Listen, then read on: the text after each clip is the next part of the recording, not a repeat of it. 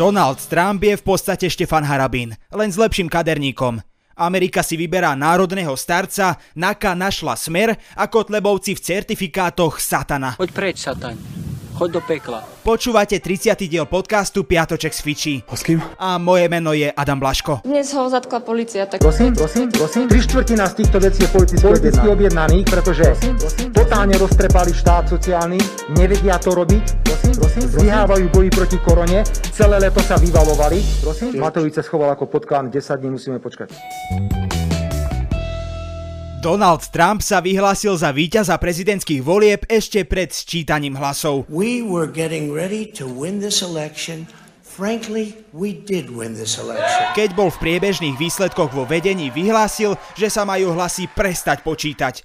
To je ako keby školák povedal učiteľke, že už má prestať kontrolovať ten diktát, lebo keď bola na prvej vete, mal to bez chyby, no a teraz mu už hrozí peťka. Neznášam slovenčinu, lebo tam mám iba furt čítať, A ty by si chcel čo robiť? byť udržbarom. A Trumpové obavy sa potvrdili. Čím viac hlasov bolo pripočítaných, tým mal nižší náskok. Dokonca sa to dostalo do štádia, že začal strácať. Stále to ale bolo veľmi tesné. Tak tesné ako biele tričko Mariana Kotlebu s nápisom Unborn Lives Matter. Ak ste túto fotku náhodou ešte nevideli, na Google ju nájdete pod záložkou čerstvé mamičky. Čo viac tomu povedať, treba sa spýtať pána Mazureka. Späť k prezidentským voľbám v USA. Momentálne to vyzerá, že Biden Trumpa porazí. Možno teda konečne Trump urobí aspoň niečo preto, aby spravil Ameriku opäť skvelou. Prehrá prezidentské voľby. Aj keď teda on si asi do konca života bude myslieť, že ich vyhral. No tak ako, to je výsmech, pán redaktor. Harabín, to je výborné toto. To je výsmech, to je výsmech. Medzi tým sa Trumpovi voliči rozhodli výjsť do ulic a pomôcť prekaziť ščítanie hlasov. Hovoria o tom, že im demokrati nedovolia byť pri počítaní. Realita je však taká, že každá strana dostala pred voľbami rovnaké podmienky na sledovanie samotného zberu a ščítania hlasov. Pritom práve voliči republikánov na čele so svojím prezidentom už pred voľbami jednoznačne kričali, že iný výsledok ako ich víťazstvo nebudú akceptovať. Biden is elected. Aha. You trust the results? No. No. They're cheaters. But if Trump wins, do you trust the results? Yes, absolutely. Je len otázkou času, kedy sa Trumpovci stretnú s masami demokratov, ktorí tiež vyšli do miest po celej Amerike. Ich dôvod je však iný. Chcú, aby sa spočítal každý jeden hlas. Winning is easy. Losing is never easy. Not for me, it's not. Obchody sú už pripravené a opancierované preglejkou, Bielý dom je obohnaný ďalším osnatým plotom a v najbližších hodinách sa uvidí, či Američania urobia Ameriku. Great again, again.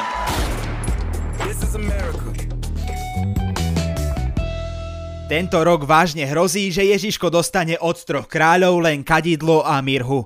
Gašpar so zlatom sa totižto nebude môcť zúčastniť. Vo štvrtok ráno ho zhábala Národná kriminálna agentúra.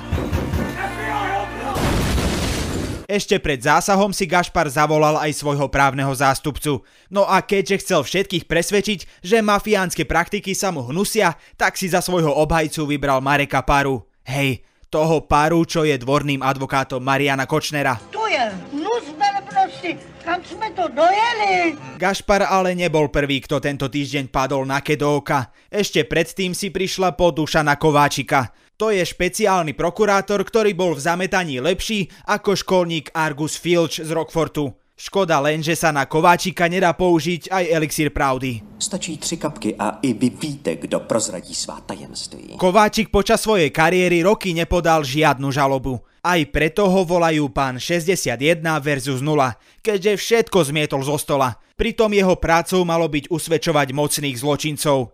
Ono to v skutočnosti tak trochu vyzerá, že na sklonku kariéry Kováčik možno predsa len pomôže usvedčiť aspoň jedného mocného muža. Samého seba.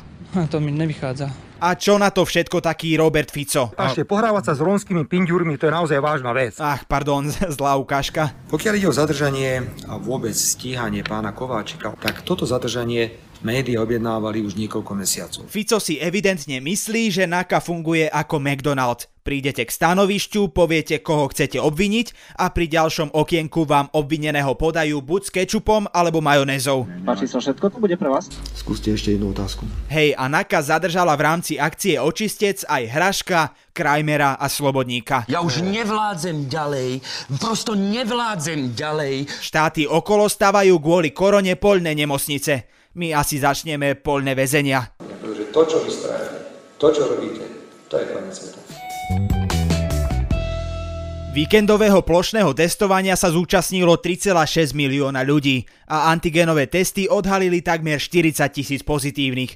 Konšpirátori by vám ale skôr povedali, že tri štvrtina populácie už dostala čipy. No, tak aspoň snáď konečne porozumieme breptom Andria Danka. Vás vnímajú, ja ráno musím malému vždy narodiť vás. Alebo budeme konečne vidieť tých 10 tisíc migrantov premávajúcich sa v električke ako Štefan Harabín. A zastavenie prijímania akýchkoľvek migrantov na Slovensko. V sobotu bol nápor na testovacie miesta porovnateľný s akciami v Kauflande. Týždeň plný zliav. No nedelné testovanie už bolo pokojné. Okrem výsledkov nám testovanie prinieslo aj helovínsky kostým Milana Krajniaka, ktorý sa v maskáčoch asi hral na ministra obrany. To, čo sme súčasťou, je druhé slovenské národné povstanie. Tomu fakt nikto nepovedal, že križiaci maskáče nenosili a že on je minister práce, alebo že by mu iba manželka nič iné neoprala. Ja neviem, už. Druhé kolo testovania prebehne len v niektorých okresoch. V tých, kde je percento nakazených vyššie ako 0,7.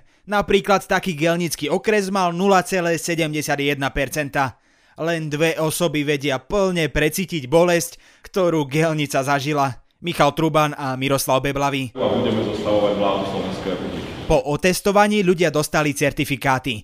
Tieto certifikáty je nutné mať pri náhodných kontrolách policajtov pri sebe. Preukázanie certifikátom vyžadovali aj v parlamente.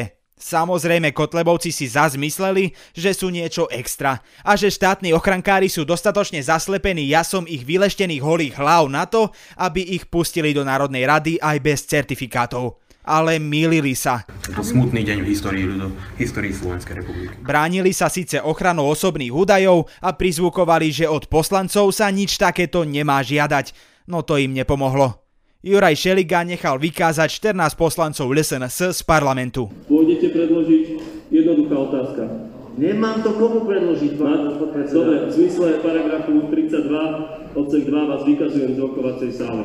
Marian Kotleba bol tiež maximálne aktívny a opäť sa raz premenil na biblického odborníka. Tento raz hovoril o znaku šelmy na COVID certifikátoch. Jeho veštba, za ktorú by sa nemusela hambiť ani veštica Jolanda, Tady vidím veľký špatný. sa podľa jeho slov naplnila. Na certifikáte sa totižto nachádzajú tri vírusy, ktoré majú 6 tykadiel. Kotleba za tým vidí znamenie diabla vo forme 666. Uši, jak má koň a červené má oči. A mal taký veľký nos. Taký. My síce naozaj nevieme, čo táto väžba znamená, ale celkom jasne vieme, čo ju spôsobilo. Dávka. Bromhexín, do polky bromhexín, do zvyšku vodku. Kotlebovi tento jeho unikátny miešaný drink počas karantény asi došiel. A doťahujem svoj alkoholizmus do dokonalosti. A tak porušil 10-dňovú karanténu a vybral sa do mesta po suroviny. To je citlivý človek, má určité problémy. Tak sa tu nehrajme na to, že to všetci nevidíme. Tento týždeň sme si nevedeli vybrať tragéda týždňa. Máme totiž to zásadu, že sa nesmejeme z utrpenia druhých. Preto želáme Borisovi skore uzdravenie po ťažkej autonehode a úprimnú sústrasť každému, kto stratí niekoho blízkeho, aj keď predtým popieral existenciu covidu. Tragéd týždňa. Tragédom týždňa môžeme označiť každého, kto sa snaží pre svoje ego vziať niekomu jeho platný hlas. Demokratické voľby nie sú len fráza, mali by existovať aj v praxi. Preto je tragéd ten, kto si myslí, že pri polovici zrátaných hlasov môže ukončiť voľby.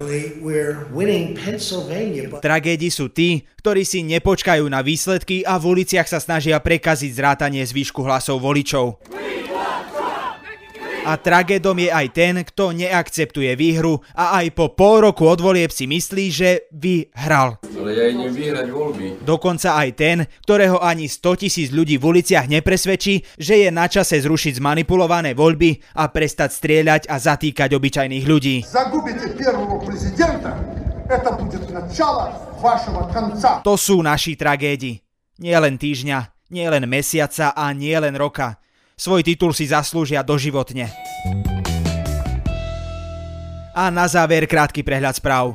Igor Matovič je v karanténe. Jeden by si povedal, že od neho bude aspoň na týždeň pokoj. Pravda je však taká, že už teraz sa Zuckerberg bojí preťaženia siete a Matovič pripravuje redkvičky, chlebíčky a vystajlované fotky na zábradli. Parlament schválil novelu, ktorá umožní odoberanie titulov. Ak teraz budete chvíľu ticho, určite započujete poslancov ako kopu doma na záhrade jamy a zakopávajú svoje slušne získané tituly zo skalice. A prezidentské voľby v USA ešte do tejto chvíle nemajú víťaza. No vlastne jedného už majú. Koronavírus. Na tomto podcaste spolupracujú aj Miška Rošková, Kristina Janščová a Viktor Hlavatovič.